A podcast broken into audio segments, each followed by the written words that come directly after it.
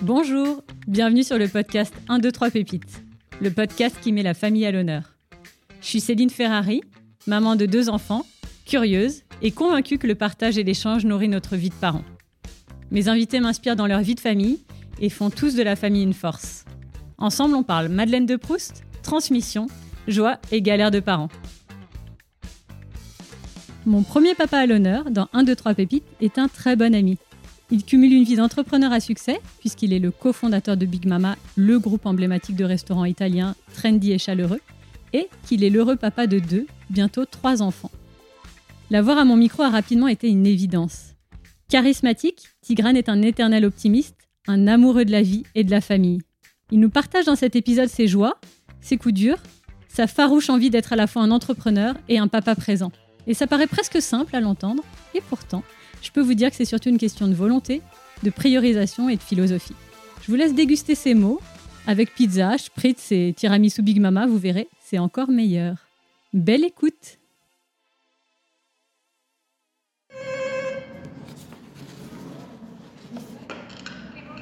Oui, bonjour, j'ai rendez-vous avec Tigrane. Merci.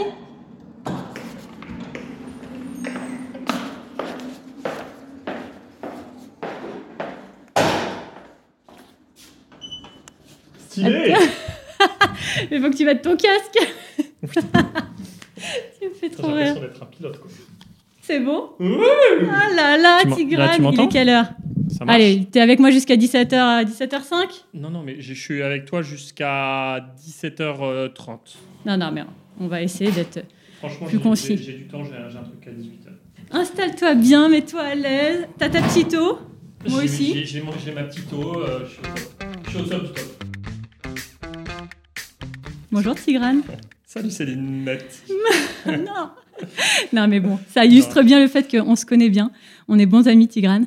Donc merci d'accepter cette invitation, mais c'est pas si évident parce que justement on se connaît tellement bien que ça me met un peu la pression et j'ai envie de vraiment retranscrire le Tigrane euh, que je connais. Donc euh, challenge. Oui, ben, on va essayer. Je serai sans filtre et, et sincère. en tout cas. Parfait. Et puis même, j'ai une petite confidence à te faire. Euh, c'est bien l'occasion pour le dire. J'ai fait un programme qui s'appelle Switch Collective. C'est un bilan de compétences euh, au collectif. Et on nous demande de- d'établir son panthéon. Le panthéon des personnes qui t'inspirent, pro, perso, euh, des personnes vivantes, mortes. voilà, c'est vraiment ouvert. J'ai mis 10 noms et tu en fais partie.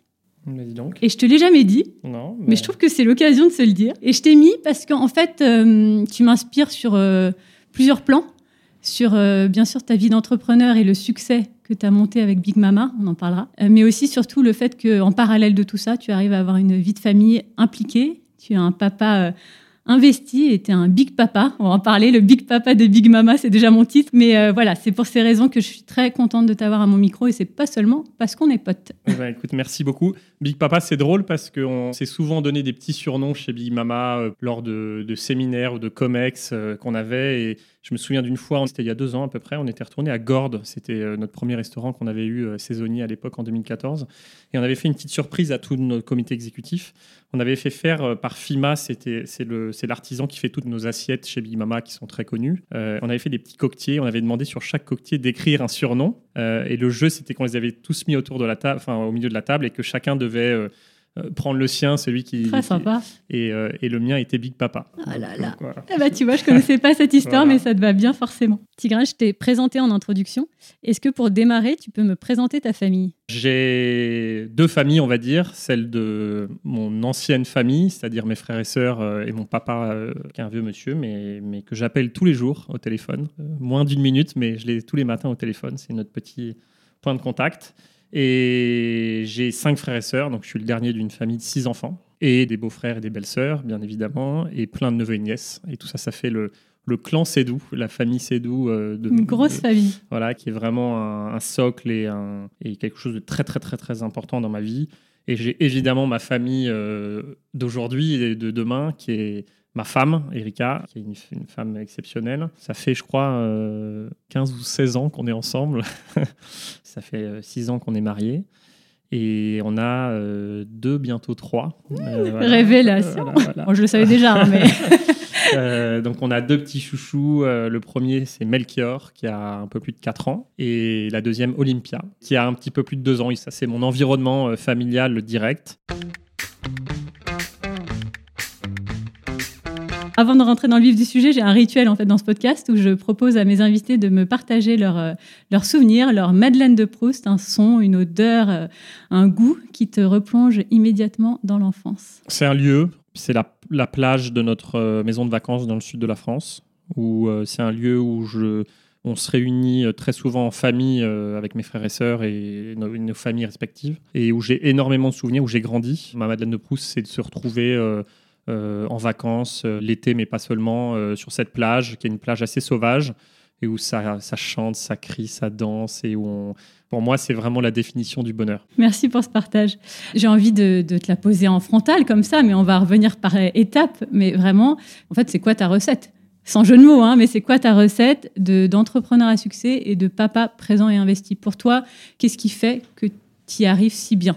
C'est une question difficile. Euh, j'ai toujours cherché euh, à être assez équilibré dans la poursuite de mes rêves et de mes projets, que ce soit des projets familiaux, que ce soit des projets professionnels. Et je, je pense qu'une de mes forces, et que j'essaye de, de, partager et de transmettre, c'est de, c'est de jamais rien sacrifier. Et donc le jour où je me suis dit que j'allais devenir entrepreneur et monter une boîte, qui est évidemment un temps euh, extrêmement prenant, une énergie énorme à, déployer, je me suis évidemment dit, et je le respecte et je continue à le faire, que j'allais pas le faire du tout au sacrifice de ma famille. Je me suis marié. Euh, trois semaines après l'ouverture de mes premiers restaurants, alors que ça faisait deux ans qu'on attendait l'ouverture. Puis en fait, le timing, c'est En fait, c'est jamais le bon moment. c'est jamais le bon moment d'associer des projets pro et perso. Il y a toujours. J'aimerais bien le faire de façon bien séquencée, avoir mm. des enfants au bon moment, puis avoir un, projet mm. professionnel au bon moment. En fait, ça arrive jamais au bon moment. Et donc, euh, la vie est faite de ces de ces surprises et de ces obstacles parfois. Et donc, je me suis toujours dit qu'il fallait euh, mener les deux de front. Et alors, c'est quoi les recettes pour y arriver? Je, Comme ça, un peu à chaud, je, Déjà, c'est bien s'entourer. Je pense que j'ai eu euh, une chance inouïe dans mon projet euh, de Big Mama. Un, par mon associé, et deux, par l'équipe qui nous a, qui nous a entourés derrière. Euh, de m'entourer de gens exceptionnels et ça, sur lequel je me repose énormément. Je suis quelqu'un qui délègue énormément. Je pense que j'ai une capacité à faire confiance et à déléguer euh, qui est très forte, qui est peut-être plus forte que la moyenne. Et inversement, c'est vrai que je, suis aussi très exigeant, donc euh, bah, il faut que cette confiance, elle soit, elle soit assise sur quelque chose voilà, où les gens, où, j'ai, où, je, tu peux avoir toute confiance. Je peux avoir toute confiance, mais je pense que j'ai une bonne capacité à déléguer et donc ça, ça me, ça me, ça me donne du temps. Ça me donne du temps pour moi, ça me donne du temps pour réfléchir, ça me donne du temps pour bah, pour pas faire que du travail. Erika rigolerait si je disais ça, mais je le pense, donc je le dis. Je suis pas quelqu'un qui, je suis pas un énorme bosseur. En tout cas, je suis pas un work alcoolique. Euh, mm. J'ai une vie de travail qui est assez. Euh, enfin, je fais pas du 7h du matin, 21h euh, tous les jours. Je, j'emmène mes enfants tous les matins à l'école. donc, je démarre pas avant 9h, 9h30 au travail. Mm-hmm. le soir, j'arrive à, à, quitter à 19h, 19h30. Je pas énormément de temps le soir avec mes enfants, mais j'arrive quand même tous les jours à les voir. Et euh, en fait, j'ai du temps le matin, beaucoup. Mm. Et j'ai un petit peu de temps avec eux le soir. Et le week-end, c'est sacré. Le mm. week-end, euh, voilà, j'ai toujours réussi à plus ou moins respecter que le week-end, euh, on ne travaille pas. Et voilà, les vacances et le week-end, c'est sacré. Et là, je passe beaucoup, beaucoup de temps avec ma famille. Donc, tu as l'air de bien t'entourer et déléguer, d'essayer de ne pas travailler les week-ends et les vacances. Est-ce que tu as d'autres tips? Savoir prendre des décisions. C'est-à-dire, euh, bah, il y a un moment où il faut trancher, il faut avancer, il faut prendre des décisions. Et sinon, en Pour permanence, pas faire traîner les choses. En permanence, on fait traîner des choses et on est pollué mentalement parce mm. qu'on ne met pas des choses derrière nous. Et, je pense que ça, c'est voilà, d'être entrepreneur, ça m'a vachement apporté là-dessus. C'est mm. qu'on est, quand on est entrepreneur, c'est on prend mille décisions à la journée dont on ne sait pas les conséquences, dont on ne sait pas le futur, mais on les prend et on met des choses derrière nous et on mm. avance, on avance. Et donc ça, je pense que ça aussi, ça ça m'a beaucoup nettoyé mon, agenda de manière permanente. Et j'essaye de respecter une gymnastique d'organisation de ma vie professionnelle d'agenda dans laquelle je prends pas trop de rendez-vous. Donc, j'ai pas un agenda qui explose. Hmm. La preuve, hein, je t'ai euh, sollicité il y a pas si longtemps pour ce rendez-vous. Hein. La semaine dernière. j'ai souvent beaucoup de temps dans mon, dans mon agenda, donc les, gens sont un peu surpris parce que. Ah, mais, c'est un choix parce que j'aime hmm. bien prendre le temps de. Ouais, c'est un de tes choix. Voilà, exactement. Et donc ça, ça me permet bah, de, de, concilier plein de choses et voilà. un peu ce que je pourrais dire à chaud de, de Génial, c'est top, c'est déjà des belles euh, sources d'inspiration. Tu me disais tout à l'heure que tu étais issu d'une fratrie de six. C'est quand même pas si courant. Moi, ça m'a toujours intrigué les grandes familles. Et puis en plus, tu es, euh, comme on dit, le petit dernier. Donc, euh, comment tu l'as vécu et quel est ton regard un peu sur ton, sur ton enfance? Alors, il est, il est excellent. J'ai eu, j'ai eu deux coups durs dans ma, dans ma vie de famille, parce que j'ai perdu ma maman quand j'avais 18 ans, après une longue période de maladie. Mm. Elle a eu une succession de cancers euh, très forts, très appuyés depuis que j'avais 11-12 ans. Donc j'ai eu euh, la moitié de ta vie presque quand quasiment la, moitié de ma vie d'adolescent, enfin de, hmm. de, mineur. Euh, je l'ai vécu auprès d'une maman qui a été très malade entre 10-12 ans et 18 hmm. ans, avec des cancers importants. Donc tu vis avec quelqu'un qui une femme qui a perdu ses cheveux, qui vit en permanente euh, qui des fatigues liées à la chimie, des nausées tout le temps, des, une fatigue euh, énorme, etc. Mais, mais j'ai été bien entouré et mon papa, euh, pour le coup, qui n'a pas toujours été exemplaire une fois que tout ça, s'est passé, mais, mais en tout cas, nous a quand même beaucoup protégés, donc je lui dois ça beaucoup. Et, j'ai eu un deuxième événement quelques années plus tard où j'ai un de mes frères, enfin mon frère avec qui j'étais le plus proche, qui était vraiment mon meilleur ami, hmm qui s'appelait Aurélien, qui était le quatrième. Quatrième, ok. On était vraiment meilleurs amis, on, on partageait euh, toutes nos vacances ensemble, mm. on faisait tout ensemble, et qui s'est suicidé. Euh, donc ça, c'était un gros, euh, gros, événement aussi. On s'est pris une bonne massue dans la, dans la tronche. Et en fait, même, enfin, aussi compte tenu de ces deux, événements-là, mais ma famille, j'en ai et j'en garde, et c'est un, socle et un, souvenir exceptionnel. J'ai adoré être le petit dernier. J'ai été très chouchouté, il faut se le dire. Depuis 2017, si je calcule bien, tu es devenu papa. Comment ça va? Comment tu vis ça, cette paternité euh, quand même relativement encore récente, hein, il faut le dire, on est des jeunes parents. Bon, J'adore, c'est la plus belle magie de la vie, euh, c'est d'être papa et maman, je pense, et Dieu sait que j'en mesure la chance parce qu'on on est parfois entouré de copains, copines qui ont des difficultés à avoir des enfants et on bâtit des rêves, des projets euh, aussi pour retransmettre. Je pense que c'est extrêmement important et, c'est génial. Ça fait quatre ans que j'ai pas beaucoup dormi. Nous, on a eu deux, euh, on a eu deux naissances assez compliquées parce qu'on a eu deux RGO bien carabinés sur les, pour les deux premiers. Donc les quasiment les, les 6-8 premiers mois de chaque enfant, on n'a pas dormi. Oui, le RGO, pour ceux qui ne savent pas, hein, c'est un souci de reflux. Et donc concrètement, l'enfant ne peut pas dormir allongé. Euh, donc les nuits sont, sont, souvent vite compliquées. C'était rien de grave, heureusement. Quand je prends un peu de recul, ouais, ça fait allez, 4 petites années et 2 deux, deux, années bien intenses où, euh, où je pense qu'on se lève euh, avec Erika 3-4 fois par nuit. Donc c'est hum, c'est, je pense qu'on a, on a une fatigue profonde en nous, mais c'est tellement euh, contrebalancé par, euh, par l'amour qu'il nous donne tous les jours que, évidemment, on le fait et on, pas, on, et on est trop content d'avoir un troisième enfant. Mais avant d'avoir Melchior, euh, je disais tout le temps que je voulais avoir six ou huit enfants parce que, parce que je trouvais que c'était la magie de la vie. Et, ton modèle aussi. Et, mon modèle, probablement, on, répète toujours un peu les bonnes choses qu'on a vécues en tout cas. Erika me disait, mais non, non, euh, pas du tout. Et aujourd'hui, je me suis un peu calmé. T'as revu un peu à la Trois, c'est bien. Et trois, c'est bien déjà. et justement, tu parles de transmission. Euh, est-ce qu'il y a des choses que tu tiens de ton enfance et de ton contexte familial que tu as vraiment envie de, de perdurer au sein de ta famille actuelle? Et à contrario, est-ce qu'il y a des choses que tu as envie envie de changer et de faire à ta sauce. Et avant que tu répondes à cette question, moi j'ai déjà un élément de réponse où j'ai envie de te faire réagir. Euh, alors c'est pas un scoop, un Tigrane, c'est un prénom original. Je sais que ça t'a marqué, que ça a forgé ton caractère.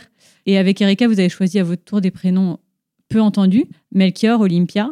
C'est pas un hasard tout ça? Oui, alors je vais te répondre sur la partie du prénom et après je, je, reviendrai sur, le, sur, la première partie de la question.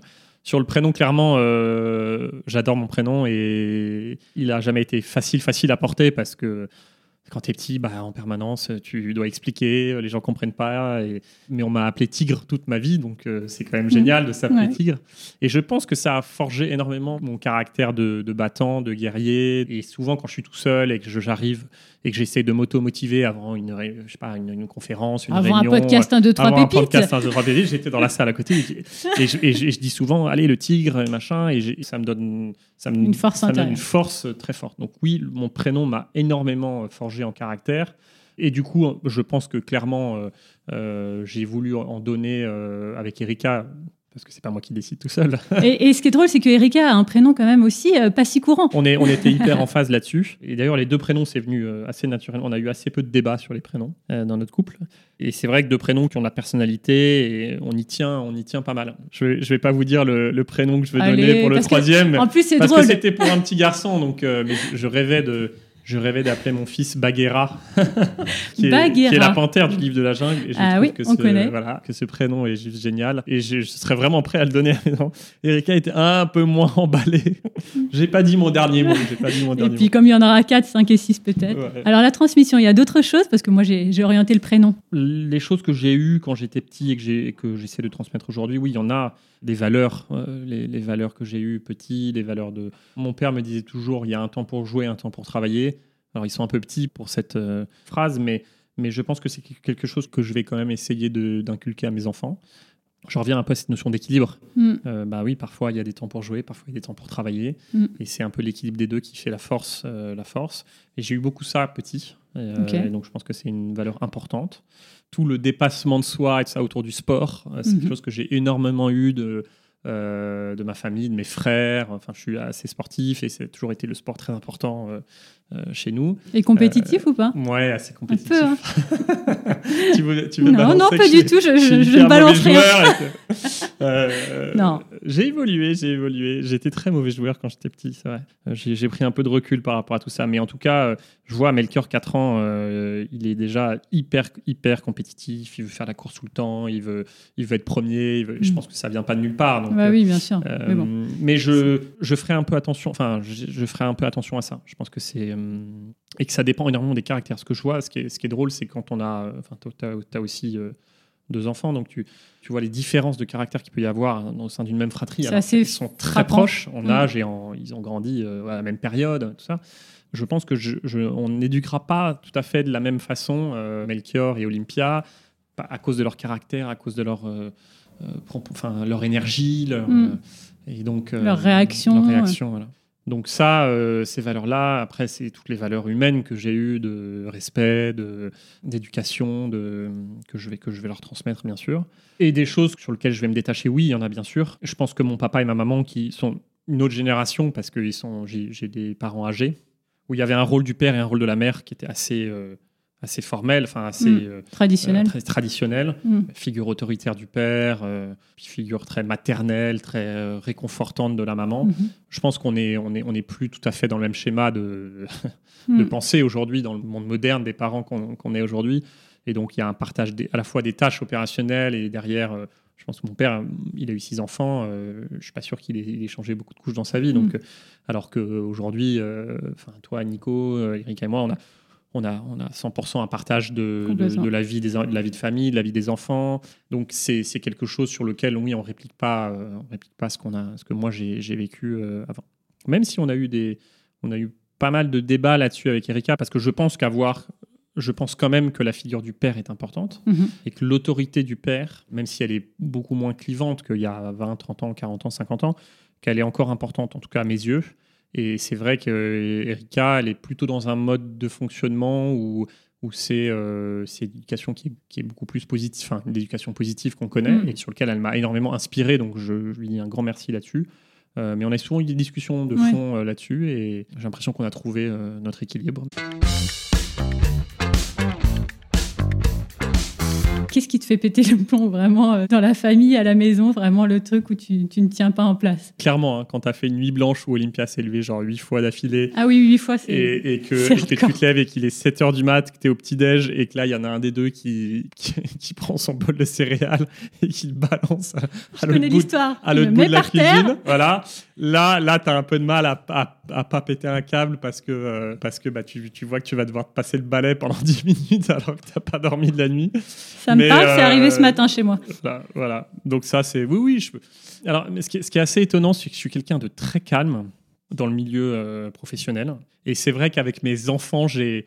J'ai parfois des, j'ai parfois je pète des câbles gentiment. Enfin bon, Oui. tout va bien, mais, mais oui, je peux, je peux aboyer un peu quand, euh, quand je suis fatigué et que, et que ça part un peu dans tous les sens. Ouais, ils savent nous mettre euh, hors de nous parfois. Est-ce qu'il y a quelque chose qui t'inquiète en tant que, que parent, en tant que papa? C'est pas des inquiétudes, des, des choses où on se questionne et où on se dit euh, les phases d'un enfant, euh, on a eu, on les a eu avec Melchior. euh, je sais pas la phase de quand il avait 2-3 ans ou une espèce de de préadolescence où ils deviennent un peu euh, un peu foufou et machin. Et là, tu te dis mais comment Comment gérer comment on gère, comment on gère. Euh, Ça, on les a eu. On apprend aussi que c'est justement des phases et que c'est Mm. des choses qu'il faut qu'on accompagne et qu'en fait ça évolue assez vite derrière. Yes. En tout cas, moi je l'ai appris euh, là en le vivant de plein fouet. C'est quoi là ton dernier exemple? Ouais, il y a quelques mois, Melchior qui pouvait être euh, un peu violent par exemple. Oui, Quand il euh, est frustré, qu'il s'énerver a, il a un taper. regain d'énergie, euh, voilà, il veut taper, il Mm. veut, euh, Ouais, comment tu gères ça? Voilà, comment tu gères ça? Et en fait, euh, tu gères souvent ça dans le dans le dans l'instant présent, dans l'émotion, en disant voilà, est-ce que je vais le punir? Est-ce que je vais pas le punir? Et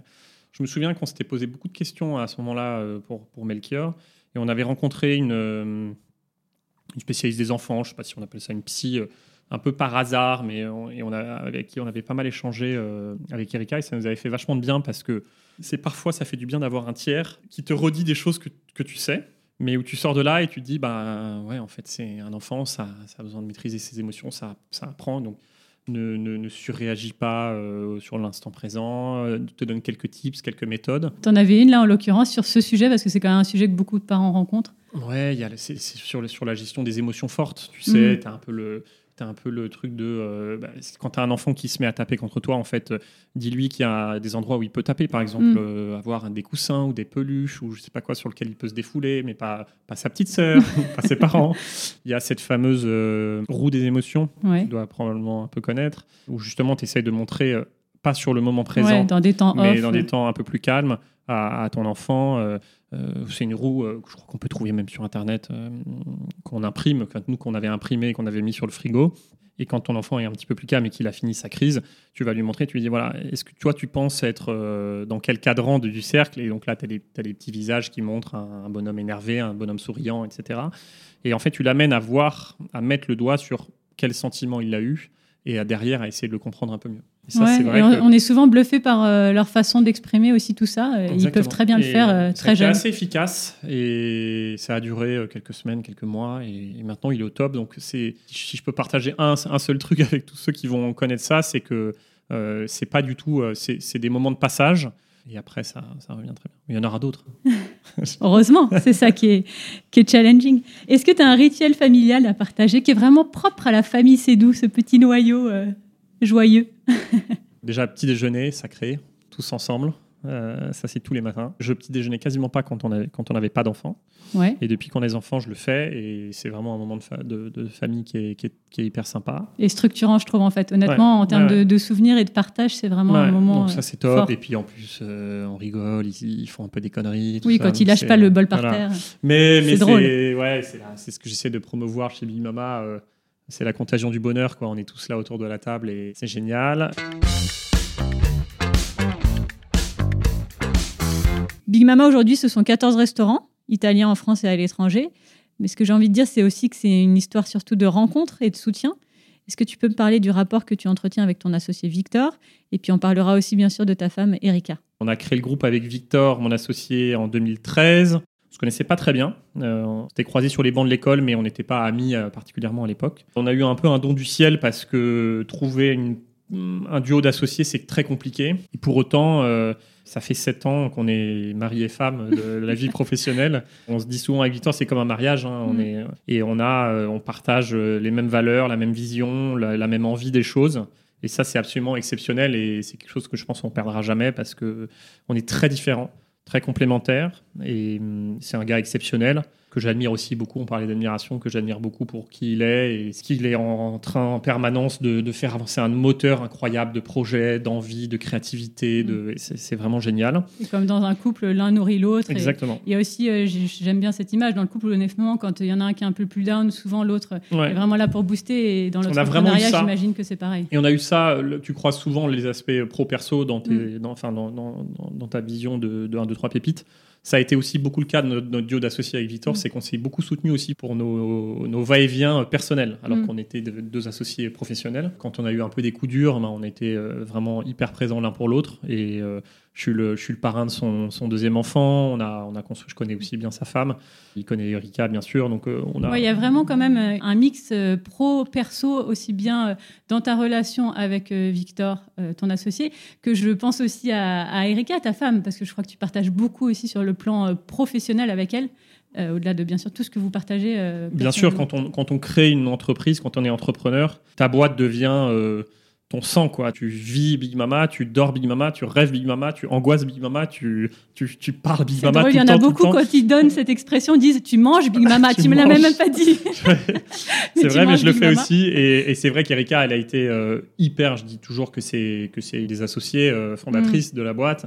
Et en plus, j'ai énormément confiance dans son dans son jugement, dans sa vision. Dans... On l'a énormément sollicité.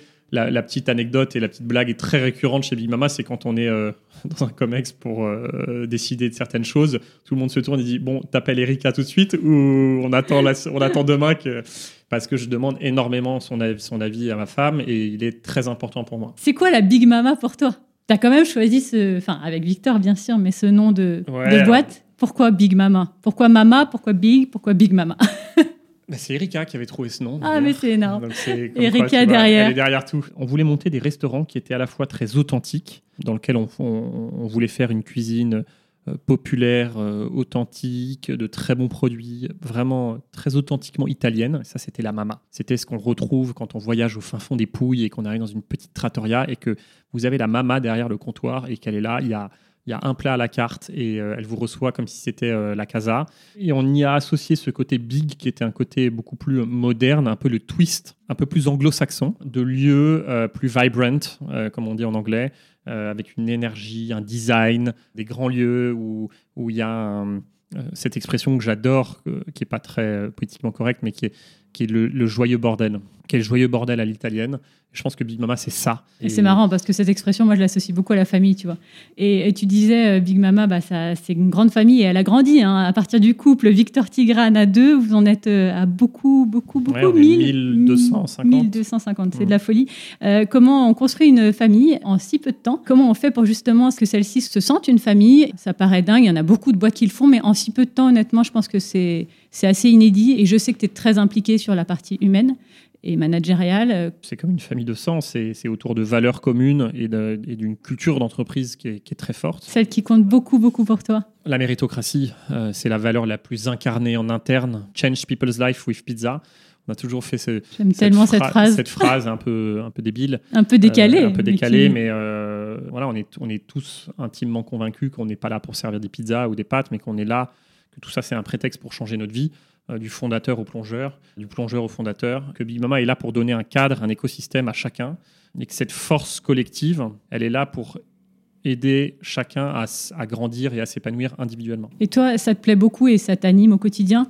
Est-ce que tu savais que tu avais cette, euh, cette âme d'entrepreneur et de manager euh, euh, qui guide comme ça vers, vers des, des parcours de, de vie et de travail? L'aspect RH, managérial et, et humain, euh, c'est clairement ce qui, me fait, ce qui me fait lever le matin. bah, Tu as de quoi faire avec les 1200. Ouais, ouais, c'est pas toujours, c'est pas toujours simple. hein. Bien on, sûr. Raconte, on raconte les belles histoires, mais c'est pas toujours simple. Mais en tout cas, c'est ce qui nous rend fiers au quotidien et c'est ce qui nous rendra fiers dans 10 ans quand on regardera en arrière et qu'on se dira, ok, qu'est-ce qu'on a laissé en fait? Mm. On a laissé euh, sur euh, 5000 euh, personnes qui ont fait euh, l'aventure de Big Mama, bah, il y a 3000 personnes qui ont qui ont transformé leur vie, quoi, qui ont changé parce que soit financièrement ils ont changé leur vie, soit parce qu'ils ont évolué. Enfin, le- le- je, peux, je peux te citer euh, 25 exemples de Enrico, qui est directeur des opérations à Londres. On l'a embauché comme runner, donc c'est comme celui qui porte les assiettes euh, à Gordes sur le premier restaurant. Il ne parlait pas un mot de français, pas un mot d'anglais. Il, il était là, il- avec sa guitare autour du cou, il disait bon, Je vais faire un petit job d'été. Et puis, euh, quatre ans après, il gère euh, 400 personnes et c'est un patron. Exemplaire, ultra inspirant, qui, qui sait tout faire. Oui, et c'est aussi en trouvant les pépites, justement, que, Oui, oui. que tu as réussi à les oui, faire mais les grandir. pépites, on les trouve jamais. euh, on trouve jamais le diamant euh, Mm. tout beau, tout neuf, façonné. En fait, ça, Mm. ça, Ça demande du temps, ça de demande du l'énergie. ça demande de, de de, l'implication. de déceler un talent, de l'accompagner, de euh, alors euh, 80, c'est- bien beau de dire ça, hein, 80% du job, il est fait par celui qui, Mm. Qui grandit, mais euh, Il y a une part qui peut vous être attribuée aussi, quand même, en tant qu'équipe il y, a, il y a managériale. forcément une part de, de- justement de ce terrain de jeu là qu'on offre Mm. pour le faire. Mais en tout cas, c'est vrai que c'est la notion de famille euh, et là-dedans de méritocratie, de d'esprit collectif, de force collective. Elle est très forte chez Big Mama. On crée des équipes. Chaque ouverture de restaurant, c'est une nouvelle équipe, entre 50 et parfois 250 personnes. À la station Mm. F, on a 250 salariés qui sont dans un restaurant. C'est énorme.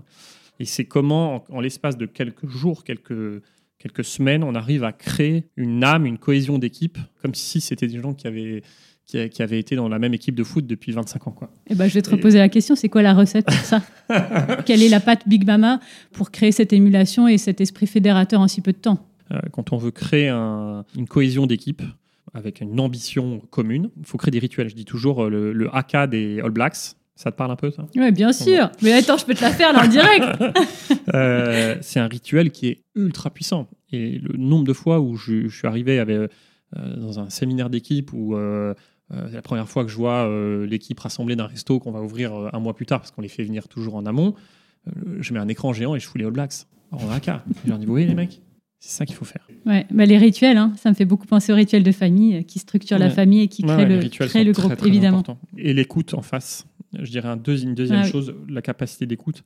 Je pense qu'être un bon manager, c'est savoir bien écouter. J'en reviens à mon. à- à- euh, pourquoi j'essaye de ne de, de pas avoir trop de choses dans mon agenda, pourquoi j'essaye. euh, parce que j'essaye d'avoir beaucoup de temps d'écoute. Et je pense que c'est très important. Il y a beaucoup de managers qui viennent me voir, qui galèrent avec leurs équipes et qui disent Ouais, j'y arrive pas, tu peux me donner des, des, voilà, des- un Mm. coup de main. Je dis Ok, déjà, est-ce combien de fois tu l'as écouté dans, les, dans, les, dans, dans le dernier mois? Ah ouais, mais on n'a pas le temps. Non, non. C'est la base. Mm. Si la, la capacité d'écoute, elle est primordiale. Hon- Honnêtement, le pont avec la famille est juste incroyable. Entre euh, les rituels et l'écoute, je crois que c'est aussi euh, deux conseils énormes en tant que papa sur euh, le besoin de, de créer du lien et d'être présent et disponible. On arrive à la fin de cette interview. Merci pour tout ce temps. Qu'est-ce que, pour le mot de la fin, qu'est-ce que je peux te souhaiter pour à la fois Big Mama et ta vie de famille?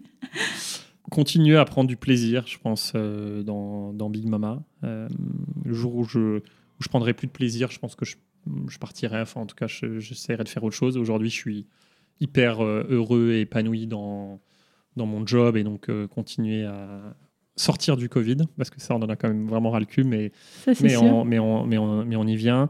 Et ma petite famille, euh, c'est le bonheur éternel. Donc, euh, c'est que ça dure encore comme ça pendant 100 ans et une troisième petite princesse Ah de oui. folie. Bon, bah, voilà, mais non, non, euh, profitez, profitez euh, tous les jours parce que si je reviens un peu à l'épisode de mon frère, il s'est suicidé du jour au lendemain pour, parce qu'il alors qu'il partageait, il n'avait pas partagé vraiment son mal-être et donc ça a Mm. été une énorme claque pour nous.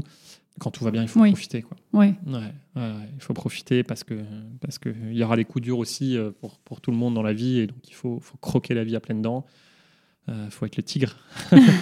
Soyez tous des tigranes dans l'âme. Voilà, donc il- profitez de la vie. Génial. Je te remercie beaucoup pour tout ce temps que tu m'as accordé. Et puis, alors, on a commencé par la Madeleine de Proust. Alors, je ne peux que t'apporter quelques petites Madeleines. Ah alors, d'habitude, pour mes invités, je l'offre pour qu'ils la partagent en famille. Là, bon, tu es en déplacement ta petite famille, on l'a pas dit, et à Madrid. Et là, tu es en déplacement chez Big Mama à Paris. Ouais, Mais donc, tu pourras les partager avec tes petits collègues. Voilà, on va se faire un petit goûter avec les, les copains quelques du bonnes. Madeleines. Génial. Eh ben merci beaucoup, beaucoup. Voilà. beaucoup. Merci à Et toi. bravo encore pour, euh, pour, pour, euh, tout ce que tu fais plaisir. parce que c'est canonissime. Ce que j'ai trouvé surtout canonissime, c'est cette force de caractère et cet optimisme que Tigrane dégage dans la vie et dans cette interview. J'espère que vous l'avez ressenti autant que moi et que vous avez passé un bon moment à nos côtés. C'était un épisode à la fois famille et entreprise, et on peut le voir, il y a quelques ponts évidents, je trouve. Je vous dis à bientôt pour le prochain épisode d'un 2 3 pépites. Je vous invite à soutenir le podcast en en parlant autour de vous, en vous abonnant et en laissant 5 étoiles sur Apple Podcast. À très vite